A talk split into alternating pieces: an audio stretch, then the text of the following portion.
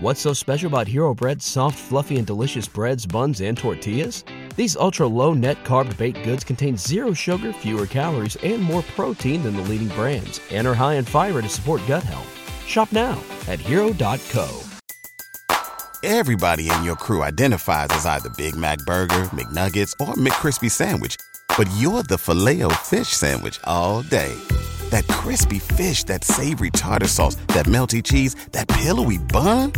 Yeah, you get it every time. And if you love the Filet-O-Fish, right now you can catch two of the classics you love for just $6. Limited time only. Price and participation may vary. Cannot be combined with any other offer. Single item at regular price. Ba da ba ba ba.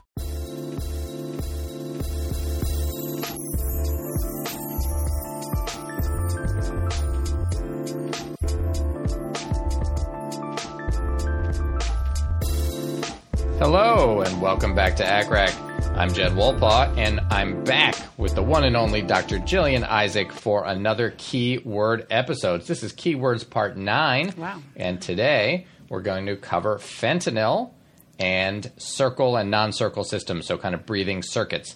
Both uh, frequently tested items on exams and places you can pick up quite a few points. Before we start, I want to remind everyone that coming up in less than two months, we have our first ever ACCRAC live episode on April 24th. If you are interested in coming, just shoot us an email, accrac at accrac.com. All right, that'll be a lot of fun. So let's turn to the topic at hand, and let me say, welcome back, Dr. Isaac. Thank you. So we're going to start with fentanyl because it's to me more fun and interesting than breathing systems. But Totally. so fentanyl, it is. Um, so if you look at the ABA content outline, this is actually in both the basic and advanced, so it covers both exams, and it's under pharmacology, and it just says opioids. So it doesn't really parse out fentanyl, sufentanil, but I know that they test all of those. And then for all the opioids, they want you to know what they want you to know for all of pharmacology. So pharmacokinetics, pharmacokinetics, pharmacodynamics, protein binding, pharmacokinetics of neuraxial drug administration, termination of action, drug interactions tolerance, and the big new one is abuse. I think we're seeing more and more questions about abuse lately. So if you actually look in open anesthesia, you can go back and see how often these topics are tested. So the ones that I found are transdermal fentanyl, like the fentanyl patch, was tested in 2009 and 2012. And then drug abuse is the new one. We're seeing it more and more. So 2009, 2010, 2014, 2017. So I wouldn't be surprised if that comes up again. Context sensitive half time was new. That was in 2019. Neuraxial fentanyl is a big one. 2008, 2010, 2015, and then overdose and reversal 2009, and then again in 2019. And then you're always going to get effects on organ systems and side effects. All the drugs, like what is the effect on the respiratory system, on the CNS, on um, the, the the heart. So they're going to ask about those types of things, including side effects like pruritus, nausea, and vomiting. So that's pretty much every year 09, 2012, 2015, 2016, 2017, 2019, like guaranteed test question. So, mechanism of action. Do you remember how fentanyl works? Mu opioid receptor. There you go. So, yeah, it uh, acts at a cellu- cellular level by activating opioid receptors, and they're actually distributed throughout the CNS. So, you do get them in the nuclei of tractus solitarius, which is in the periaqueductal gray area, in the cerebral cortex, the thalamus, and then the one we always think about is in the substantia gelatinosa of the uh, spinal column. And the only reason why I'm bringing this up is I've heard that they're asking these things, like exactly where are they? So, it's not enough to know mu receptors. They actually want you to know that it's in the substantia gelatinosa. And then the other interesting thing, and I, for legal reasons, I don't solicit, I don't want to know what's on the ITE, but I do hear residents talk about it. And I think this year that they they were asking about actually how it works and what ion goes out and what ion goes in, which is crazy, but it did I think got get that detailed. So when they bind to the mu receptors, you get a closure that closes the voltage sensitive calcium channels and you get a potassium efflux, which leads to hyperpolarization and reduced cyclic AMP production. So overall, the effect is a reduction in neuronal cell excitability, and that in turn results in reduced transmission. And I normally don't get into this level of detail, but this is like how detailed they're actually asking this stuff now, which is crazy. But so the other key thing to know is that fentanyl has a high lipid solubility, so it crosses the blood blood blood brain barrier really easily and rapidly, and it has a rapid redistribution phase, which is why its effects are really short lived. With that said, if you give a lot or you have prolonged administration, the context sensitive half life changes. So you pretty much have saturated all your receptors, and then you get this um, I think of it as a reservoir, like in the plasma hanging out in like fatty tissues, and it takes a long time to recover from that. So it has a slow elimination from the body. It's about a three and a half hour half life when you have had a lot of fentanyl, and it's then predominantly metabolized by the liver, and it's norfentanyl is the metabolite, and it's not ac- it's not active. And there are a lot of opioids who actually have active metabolites, but not fentanyl. So these are the type of questions that you're going to see in terms of. Um, mechanism of action, pharmacodynamics, and pharmacokinetics. And sorry, before you say that, Yeah, Jillian, I'll just say that you know the, you mentioned the context sensitive halftime, and I think just in case folks don't know that, that what that's talking about is that if you have an infusion of a medication, in this case, let's talk about fentanyl, Right. that as that infusion goes on for longer and longer, you're building up more, as you said, more fentanyl in, for example, the the rest of the body throughout the fatty tissues, et cetera. And then when you turn off the infusion, it will take a lot longer for the plasma concentration to decrease by half than it would have if you hadn't been running the infusion for that long. So it may, after a while, be like you said, three and a half hours. But if you continue the infusion, it'll be even longer because that context sensitive halftime just keeps going up. Right. So after a few hours, you're going to have one halftime, but after a day, it'll be a, a longer halftime. After two days, even longer. And so you're continuing to build up, and your halftime, your half life, continues to go up. So unlike a bolus dose, which you give a bolus, you've got a half life. It's over in a certain amount of time, or it's halved in a certain amount of time. With an infusion, that changes depending on the length of the infusion. Right. And fentanyl is one of the worst offenders in that it just really goes up quite quickly. So if you give a lot, especially up front, the amount of time it takes your liver to metabolize it goes up and up. Um, and then the exception to that in opioids is remifentanil. That's one that stays very steady, uh, which is why I really like remifentanil. But so these are the type of questions you're going to see on the test. So the most important reason for the more rapid onset and shorter duration of action of fentanyl with single dose compared with morphine is the difference in a volume of distribution, B hepatic clearance, C protein binding, D lipid solubility. Right. So as you said, lipid solubility is going to be what causes that initial Right. uh, decrease, rapid onset, but also rapid offset of action. because it's lipophilic, so it crosses the blood brain barrier very easily and have its action, and then it will be washed away. Whereas morphine is actually quite hydrophilic, so it takes a lot longer, and that's why it's a lot a delayed onset compared to fentanyl. All right. So the next question: the short clinical duration of action of a single dose of fentanyl is a result of its a small volume of distribution, b large volume of distribution, c low lipid solubility, d rapid redistribution, e short elimination half life. And there is kind of asking a similar question because of its high lipid solubility, not low lipid solubility, but because of its high lipid solubility, it will rapidly redistribute, and that will cause a rapid uh, offset of action. Right.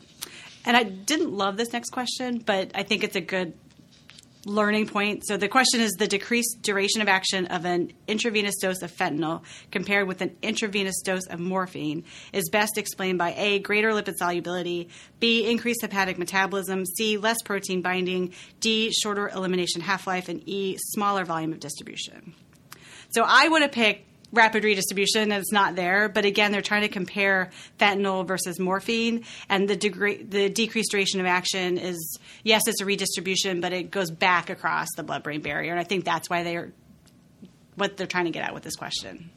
So the answer being greater lipid solubility, Yeah. which I think what they're, I mean, what we see the pattern here is that they're kind of interchangeably using rapid redistribution with greater lipid solubility because it's is because of the lipid solubility that it's able to redistribute throughout the lipid uh, Right. rich tissues of the body. Right to a point, and then you've saturated your body, and then you keep going back and forth between body, brain, body, brain until you eliminate it with the liver.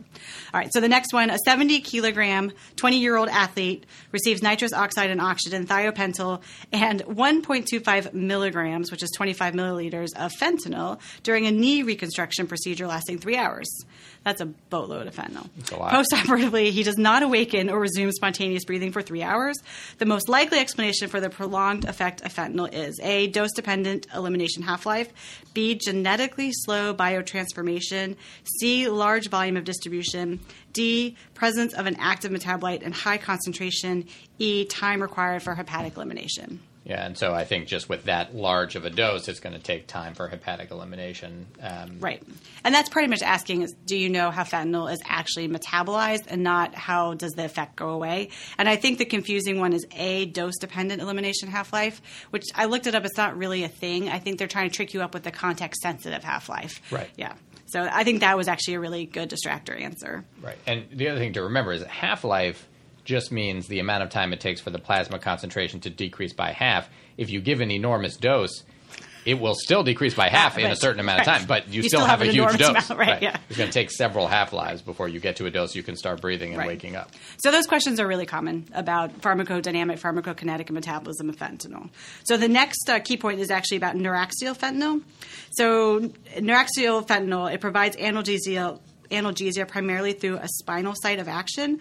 So, alone, if you just were doing fentanyl in an epidural, you can actually get moderate analgesia in early labor. And that's what is known as the walking epidural, which when I was in residency 15 years ago, it was like super trendy. Like, uh, you know, everyone on the Upper East Side wanted their walking epidural. But the truth is, it's not awesome. Like, you can only get like a peak amount.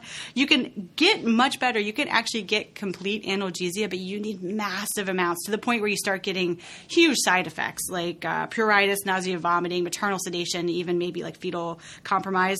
So you can't really get as good of a walking epidural, a narcotic only epidural, as you would with local anesthetics.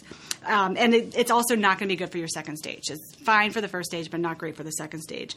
But by using an epidural opioid, you can actually use more dilute local anesthetic, which has value, and it also um, prolongs the duration of analgesia and improves the quality of analgesia. So there are a lot of benefits, and that's why we do it in OB. We run fentanyl alongside of that. So these are the type of questions you're going to see about neuraxial fentanyl, and they ask a lot more than I expected. But which of the following statements concerning the use of epidural opioids during labor is true? A. Fentanyl decreases the concentration of epidural bupivacaine required for satisfactory analgesia. B. Fentanyl is an effective analgesic for the second stage of labor. C. Sufentanil is an unsatisfactory analgesic for labor. D. The addition of epinephrine to morphine prolongs the duration of analgesia. And then E. The duration of analgesia with fentanyl is 6 to 10 hours. Yeah, so I think a lot of this you just covered in your little summary, but I would say clearly fentanyl decreases the concentration you need of Right. a local anesthetic Right. like bupivacaine. Right. Um, and interestingly, that last choice there, um, can you read that one more time? The duration of analgesia with fentanyl is 6 to 10 hours. Um, actually, the one before that. Ah, the addition of epinephrine to morphine prolongs the duration of analgesia. Right. So they're trying to they're getting at what about the addition of epinephrine to local anesthetic? Right. Right, They're right, trying to make right, you think yeah. of that because we often do that. So what happens when you give a narcotic, an opioid in the epidural space? It again crosses the dura and binds the mu receptors directly, but now it's in the CSF and ultimately will build up and work its way up a little bit, and then it just gets washed out with the CSF. So it's not the same way it gets metabolized. Well, not metabolized, but the same way it gets cleared as when you have local anesthetic, which gets into the vasculature and then goes. Yeah. Okay, so here's another question. Which of the following statements concerning the use of epidural opioids during labor is true? Oh, I think I just asked this one. Sorry. Next one. Compare with morphine, a single epidural administration of fentanyl is associated with A, delayed onset of analgesia, B, increased incidence of pruritus, C, increased incidence of respiratory depression, D, longer duration of action, E, more restrictive segmental spread. Yeah, and I think the answer there is the uh, more restricted segmental spread because fentanyl, because it's so lipophilic, will cross out of the epidural space, and so you won't get as much spread. With morphine, it won't cross as easily, and so it'll stay in the epidural space and be carried by the currents of CSF and cover more distance. Right. Yeah, and that's why you worry about the delayed respiratory depression more with morphine, because fentanyl does not have that same degree of rostral spread as morphine does. So the next key point is actually transdermal fentanyl. The key point for transdermal fen- fentanyl is we're using a lot less now, but it's mostly for chronic cancer pain. And the patch actually takes 24 to 72 hours to work because you need to build up a reservoir in the stratum corneum. And that is a word I haven't heard since medical school.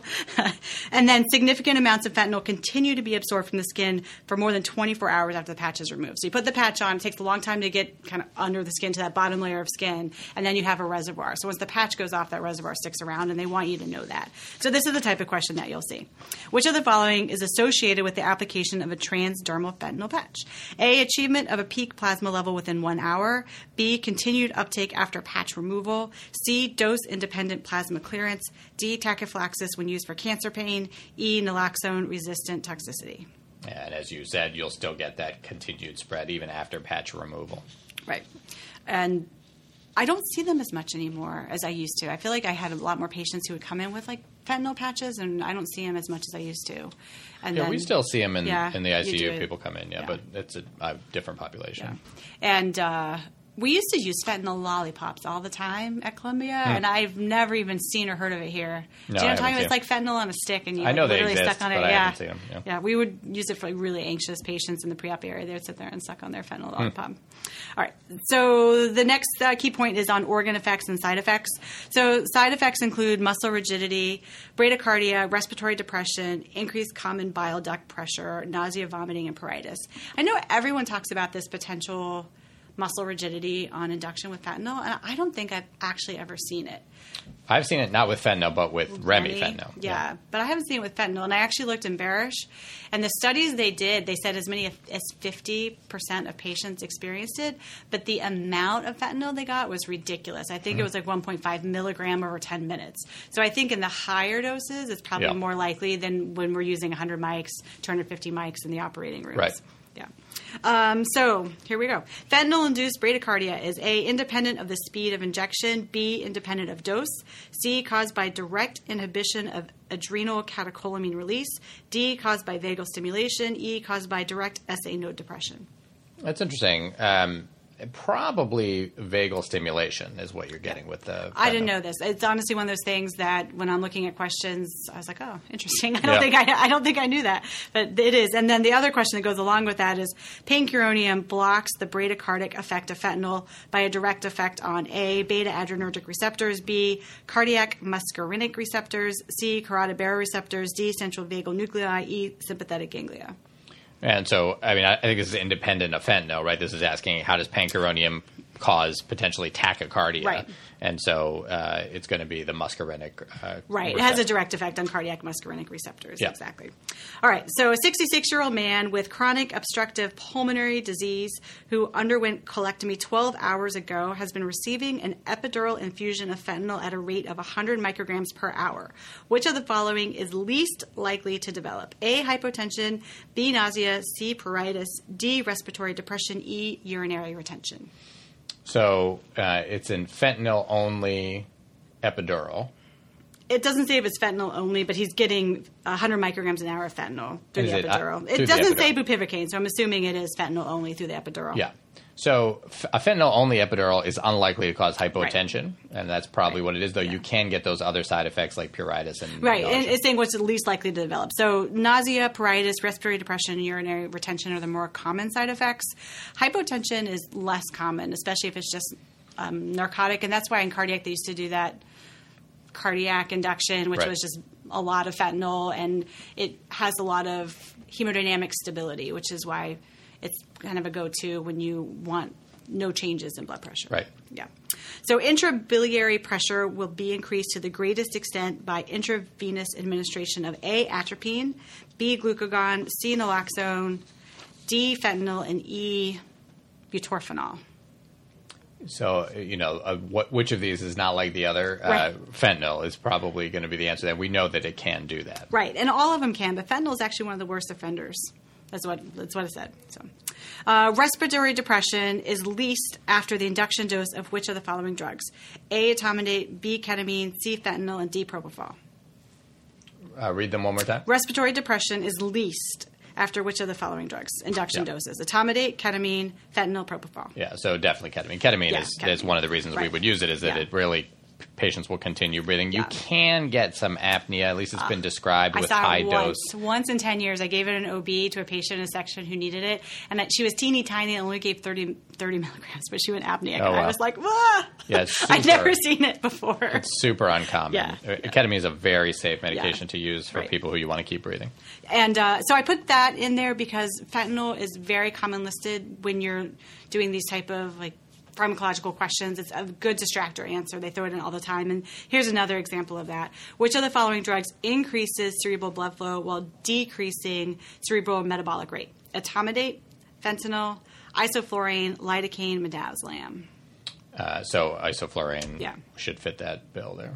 And I did look up fentanyl and what effect it has on cerebral blood flow. And from what I saw, it actually increases ICP and increases cerebral blood flow, but it's not a huge amount. And that may not be significant. And the studies were all done in people with head injuries, so who really knows? Yeah. Yeah. I mean, I think what you want to know is that the inhaled anesthetics like isoflurane will have that profile. Right.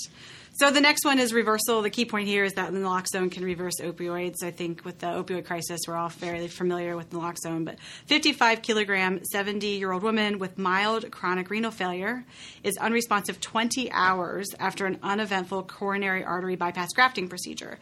Anesthetic drugs included fentanyl 3,000 micrograms, so 3 grams, diazepam 35 milligrams, and pancuronium 20 milligrams. Which of the following is the most appropriate next step in management? And I like this question because it's many things. It's you have to know like uh, ha- like half lives, context sensitive half lives, but you also have to know like she's got renal failure and does that play into the metabolism of things. So the qu- answers are A, administration of edrophonium, B, administration of flumazenil, C, administration of naloxone, D, CT scan of the head, and E, measurement of core body temperature. Yeah, so I think this is tricky. She got a huge dose of fentanyl and, she got a huge dose of Right. diazepam, of Right. benzodiazepines. So you're talking about a reversal agent, naloxone to reverse Right. opioids or flumazenil to re- to uh, reverse benzodiazepines. You know, it seems like 35 milligrams of um, diazepam is is truly enormous, um, and and 20 hours later, that three grams of fentanyl, though a lot, may be playing less of a role. So 20 hours later, it should be out uh, of your system, and the liver is metabolizing it. So you're, she has a healthy liver, and it, uh, there is renal involvement in diazepam metabolism. So I think that was also a clue as to why they wanted you to pick flumazenil. Yeah. So it's a tricky question, but a good one. And the last one is abuse, which is. Um, you see these questions, like I said, more and more now. Uh, and I wrote these because they're so new that there aren't in the old release that I could find and not in any like, question books that I know about. Um, so I hope I did okay. so, according to the ASA Task Force on Chemical Dependence, which of the following is not a characteristic of addicted anesthesiologists? A, 50% are younger than 35 years old. B, residents are overrepresented. C, 76 to 90% abuse opioids as their drug of choice. D, 65% are not associated with academic departments. Oh, I, I don't know the answer to that. So it's actually D. So 65% are associated with academic departments, and I don't really know why. I didn't go into it. It just has this list of like why. My best guess. So my husband's a private practice anesthesiologist. I think people in academic departments are tend to really put a lot of pressure on themselves, a little bit more high achieving, and I not that sounds terrible, but we put pressure on ourselves to like do well and, and produce and write papers and research and be great clinicians and be great, fathers and mothers. So I, that's my guess is why it's like more academic people fall into it than not. I don't know. Yeah. Or maybe it's like easy to slip it away from a trainee or something. Yeah, like, I don't know. go undercover. But so yeah, so 50% are younger than 35, and residents are overrepresented. 76 to 90% abuse opioids. So propofol it's, and sevoflurane, it can happen, but in much more rare. Um, other characteristics: many are members of AOA. So again, that kind of like high functioning, high achieving group of people. 30 to 50% are polydrug abusers. So usually it's alcohol on top of the um, narcotic, and then 33% have a family history of addictive disease. So those are the car- characteristics if they're asking of someone who is um, more likely to have a chemical dependence. So, which of the following is the most commonly abused narcotic by anesthesiologists? A. Fentanyl, B. Sufentanil, C. Meperidine, D. Morphine, E. Oral drugs. I'm going to go with fentanyl there. Yeah, it is. And I actually put them in order. So fentanyl is the most abused, but sufentanil is actually the second, which is very interesting, followed by meperidine and morphine, and then PO pills. All right. Well, hopefully uh, that is not something people are going to see regularly. But as you said, it does appear on exams. I think It they does. want us all to know, especially in the face of the opioid crisis. We'll probably see this happening more and more coming up on exams. So um, know that stuff. All right. Shall we move to Yeah. topic number two? Yeah. Okay, so the topic number two is circle systems and non circle systems. And if you look in the ABA content outline, this is under basic topics in anesthesiology, basic sciences. It's under monitoring and anesthesia delivery devices, circle systems, and non circle systems. So I just want to be honest why I picked this today, because this was a topic when I was studying that just seemed so overwhelming and so unattainable that I was like, I am not, I'm not even going to get this point right. Like, I'm just going to give it up right now. I'm not going to try and study it. it. Takes too many brain cells. Not not my jam, right? so I never really learned it as a resident. And then looking back at it as an attending, I realized it's actually much more simple than I really ever made it out to be. So I really hope that I can give you like three or four pointers that will help you get 90% of these questions correct. And you got you got to think that a lot of people get these wrong. So if you can get this right, it puts you a little bit ahead, a little bit more of an advantage on the test. That's great. Yeah. So what they're testing, the Mapleson D is probably the most commonly tested of the Maplesons. It was in 2010 and then 2011. Circle systems, especially like uh, CO2 rebreathing, 2016, uh, and then the work of breathing that was tested in 2010, 2012, 2014, and then the comparison of like Maplesons to circle systems that was in 2011.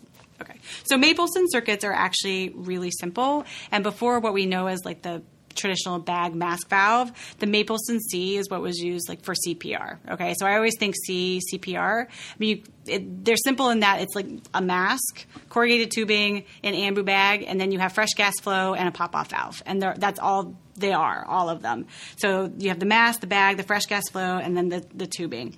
So Mapleson circuits don't have CO2 scrubbers, so they rely on high fresh gas flows to wash away CO2. And that's a really important thing to remember because you, in the circle system, you can get rid of the CO2, you can't in these Maplesons. So there's minimal rebreathing, and then you're going to lose heat and moisture because you have minimal rebreathing.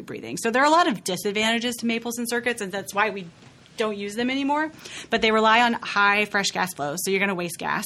You're going to contaminate the OR environment. So you're not going to be below, below that two parts per million that OSHA requires. You cannot retain heat and moisture in the airway. And so you're going to have drying and damaging of the airway as a result. So there are some advantages. They are easy to use. They are, in theory, less complex and there's less work of breathing. I think because we don't routinely use them, that to us they seem very more complex, and but they're actually very simple to use. Um, they are very similar to like a like an ambu bag, what we use like on a daily basis. Like the maple C is very similar to that. It's just a little different in kind of where the fresh gas flow is coming in and out. So that's really all there is to it.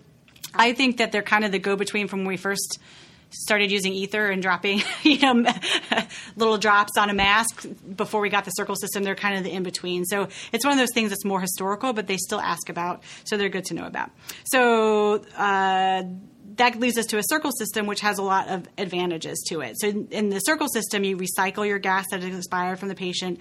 So, you reduce the requirement of fresh gas flow and you're going to decrease waste of gases. So, it actually is more efficient and more cost effective. It saves you money. Uh, you have a scavenging system, so it's going to prevent OR contamination and you're going to retain heat and moisture. So, there are disadvantages to a circle system. They are more com- complex. The one way valves can get stuck, the one way valves can increase resistance to breathing, and your lower fresh gas flow rate, you can have it can take longer for changes made to the anesthetic mixture to occur. Although you can get around that by increasing the fresh gas flow, but yeah.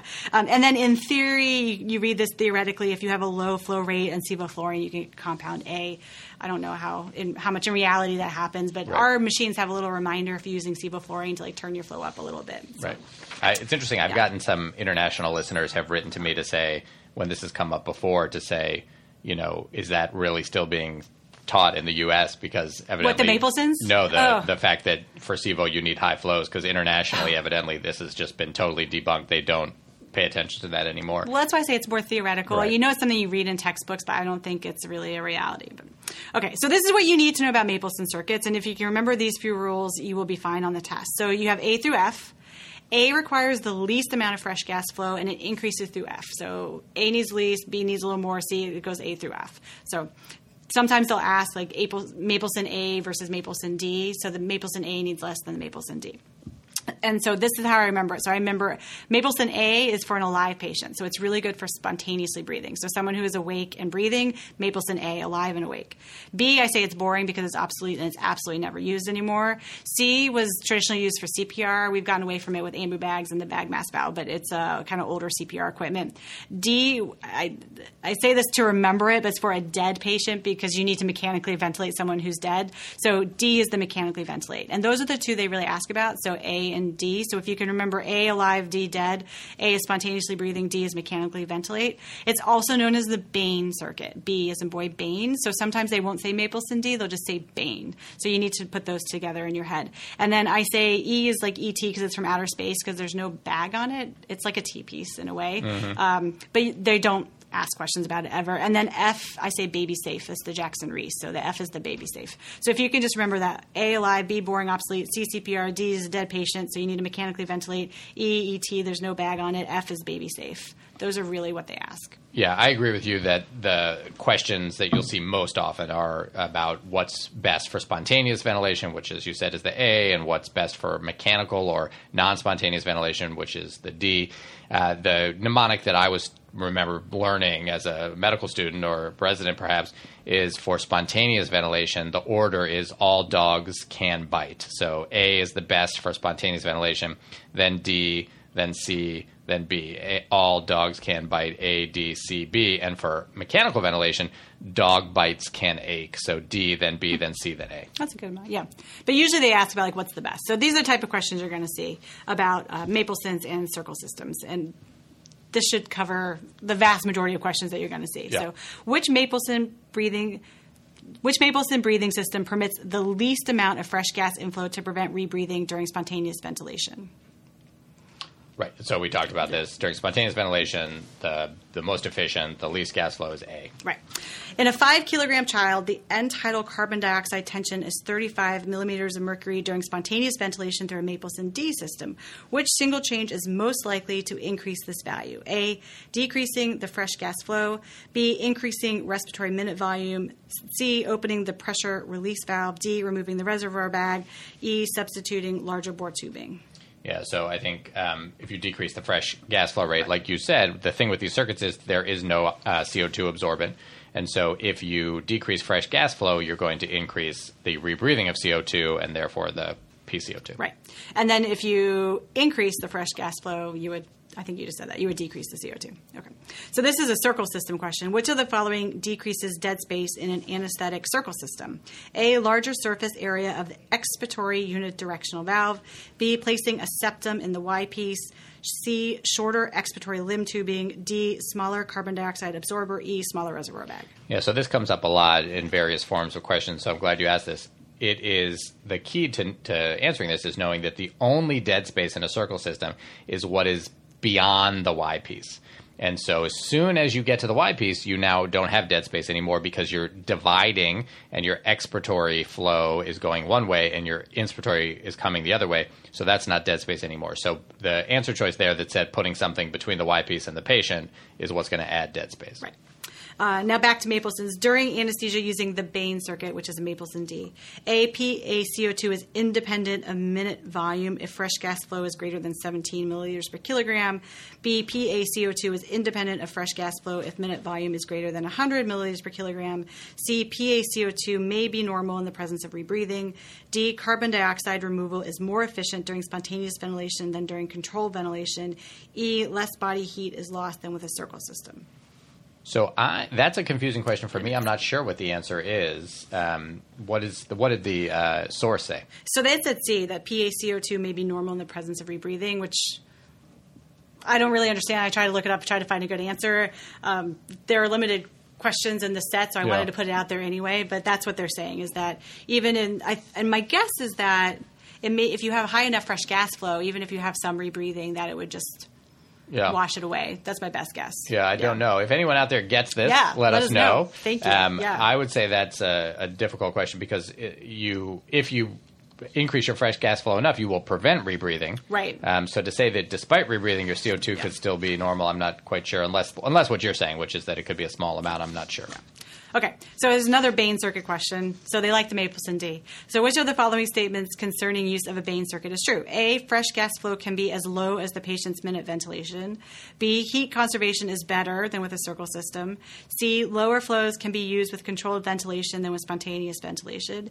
D. Lower fresh gas flows can be used than with the Jackson Rees system. E. The concentration of inspired vapors can be changed rapidly. Yeah, so that's one of the nice things. You know, if you're using higher flow, which you have to with these Right. systems, then you can change quickly. Whereas, like you pointed out before, a circle system, you can run high flows and then change your anesthetic quickly, but we tend to run lower flows, and therefore it takes longer to change the concentration of anesthetic. Right. So this is a circle system question now. Is all of the following would result in less trace gas pollution of the OR atmosphere except A, use of a high gas flow in a circular system, B, tight mask seal during mask induction, C, use of a scavenging system, and D, allow patient to breathe 100% O2 as long as possible before extubation. All right, so I think this is a little bit tricky. Uh, I think what they're probably going for is using a high flow um, uh, in the circle system will not make much of a difference, or will actually will not reduce it. It will increase it because if something were to become disconnected, so you're using high flows. If your circuit comes becomes disconnected and you're now exposed to the atmosphere in the operating room, you'll be pumping out a lot of gas. Right. And those other ones, so if you get a really good mask seal, obviously that will decrease it. If you um, The scavenging system. use a scavenger system, that will obviously decrease it. And if you allow uh, the patient to essentially breathe off a lot of their sevo or ISO, whatever you're using, before extubation by using just 100% oxygen and not using any additional anesthetic gas, then that will be absorbed by, uh, that will be scavenged out of the room. And when they then breathe out into the room, they'll just be breathing oxygen and not uh, sevo. Right, and that's exactly what they said. Like the answer explanation said that if you did get a leak, which is actually not infrequent, that you, know, you disconnect to put the nose piece on, or Right. the expiratory limb goes to the floor, or something like that. It's not uncommon in the OR, and that actually is what contributes of all those four things the most to OR pollution. Yeah. So it wasn't an easy question. I don't think it was worded really well, but the idea, the concept is good. Okay. So during general anesthesia administered through a circle system, the soda lime absorbent is exhausted. No fresh soda lime is available for use. Which of the following is the most appropriate next step to prevent hypercapnia in this patient? A. Decreasing the dead space of the circle system. B. Discontinuing nitrous oxide. C. Increasing the fresh gas flow. D. Increasing tidal volume. E. Switching to spontaneous ventilation. So and the nice thing is all you have to do is increase fresh gas flow and it'll Yeah. take care of it. So it's kind of like the same idea as with the Maplesons, is Right. they will wash it away, and that's actually just a good point to know because, or maybe uh, your soda lime absorbent is exhausted and the tech can't get to you quickly. That's one thing that you can do to help get the CO two levels down. Okay. During use of the ventilator on an anesthesia machine, positive pressure is noted on the airway pressure gauge during exhalation. Positive end expiratory pressure has not been purposefully added to the breathing circuit. Which of the following is the most likely cause? A. Closure of the pop off valve in the circle system. B. Excessive tidal volume settings on the ventilator. C. Obstruction of the pressure relief valve on the scavenging system. D. Overinflation of the endotracheal tube balloon. E. Tension pneumothorax. pneumothorax. Yeah, so this is one of the I can picture that scavenging Yes, system, yeah, right? where back there, some yeah. some of them actually have that balloon that you can see, and if that Right. valve is too tight and that balloon fills up, then you're creating that back pressure. Right. And th- that just speaks to that. The circle system is more complex and things can go wrong, and that's the one downside. But they have so many more upsides, why we use them now. Um, so, just the last few questions, and these are Mapleson questions. Of the Mapleson circuits, which one is best for spontaneous, spontaneous ventilation? A, B, C, D, E. That's what we said. Yeah. Uh, the all dogs can bite, Right. so A, And which one is the best for controlled ventilation? and then D, dog bites can ache, And which one is the Jackson Rees system and that's the uh, F and the Bain system? is D. Yeah. So if you can learn those key pieces of information, you'll get 95% of those questions correctly. Awesome. That's Yeah. great. Thanks so much, Jillian. That's super helpful. Let's turn to the part of our show where we make random recommendations. Do you have something you'd like to recommend to the audience? All right, so I have a book recommendation. Uh, it's by Trevor Noah. I think he he hosts the show, the Late Show or the he Night took Show. over I've- from uh, okay. from um, Jon Stewart. Yeah, I've never actually seen the show, but I don't know how I picked up the book, but it's called uh, Born a Crime. And he is very unique in that he was born during apartheid in South Africa to a black mom and a white Swiss German father, which was actually illegal at the time. And he goes into a lot about apartheid and what it was like like being born a crime like being born like illegally and having uh, he didn't fit in with the black kids because he wasn't black but he didn't fit with the white kids because he wasn't white and it's it's funny it's well written it's engaging but it's also fascinating the way he breaks down apartheid and how it was in South Africa at the time Awesome. So it's That's a great book. recommendation. and uh, I actually have been listening to it on Audible and he narrates it himself and it's a great listen if you prefer Audible books love, love aud- no me too books. it's my drive it's what I do yeah Totally. And it's great when the author reads them. You get a little more yeah, it, I yeah. Well, and he, Um, there's a, he has some African, like Afri- Afrikaans and all the dialects in there, and it's nice to hear him actually say it. Yeah, absolutely.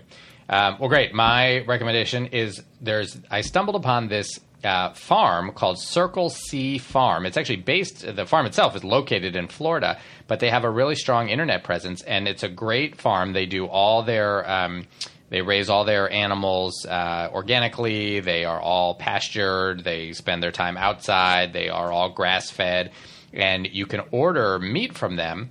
Uh, and what they do is they freeze it, they pack it in dry ice, and they send it. And this is uh, great for two reasons. One, the meat is very good, and two, the dry ice, if you have kids, is a ton of fun. And so my kids had never seen this before. I, I remember actually growing up, my mother, who, when I was, you know, growing up, when between the time I was like five and eight, uh, five and nine, she was in medical school, and she would bring home dry ice from experiments they were doing in lab, and uh, we'd get to play with it. And so my kids had never seen this, but I, I got to show them with this dry ice. So you know, you put a little bit of dry ice in a bowl, pour some water on it, and it, it just Yeah. steams all over the place.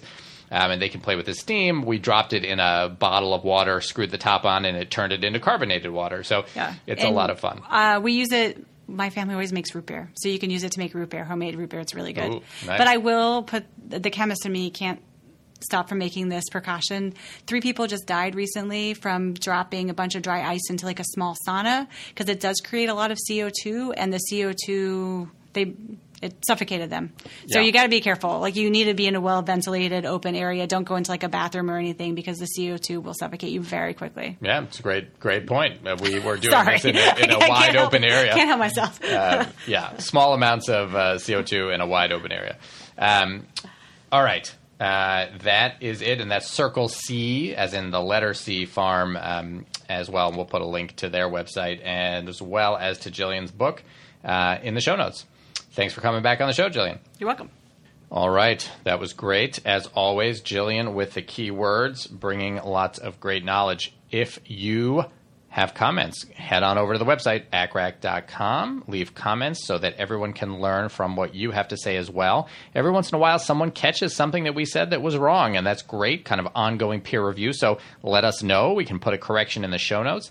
Uh, if you catch something we said that you disagree with, you can also follow us on Twitter. I'm at Jay Wolpaw, and the podcast is at ACCRAC Podcast.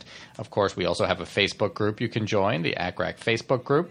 If you are a fan of the show, please consider going to iTunes and leaving a comment and a rating. It really helps others find the show. If you'd like to support the making of the show, please consider going to patreon.com slash accrac. That's P-A-T-R-E-O-N dot com slash A-C-C-R-A-C, where you can become a patron of the show.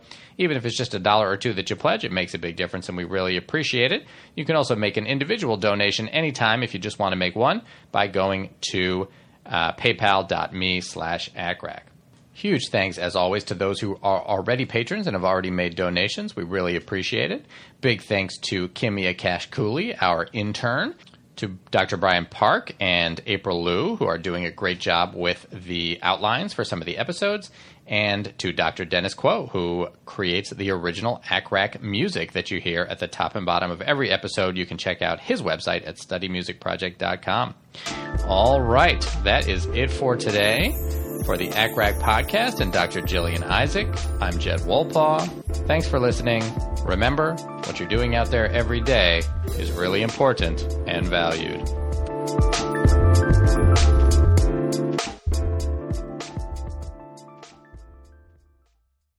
What's so special about Hero Bread's soft, fluffy, and delicious breads, buns, and tortillas? These ultra low net carb baked goods contain zero sugar, fewer calories, and more protein than the leading brands, and are high in fiber to support gut health. Shop now at hero.co. Everybody in your crew identifies as either Big Mac Burger, McNuggets, or McCrispy Sandwich. But you're the filet fish Sandwich all day. That crispy fish, that savory tartar sauce, that melty cheese, that pillowy bun. Yeah, you get it. Every time. And if you love the Filet-O-Fish, right now you can catch two of the classics you love for just $6. Limited time only. Price and participation may vary. Cannot be combined with any other offer. Single item at regular price. Ba-da-ba-ba-ba.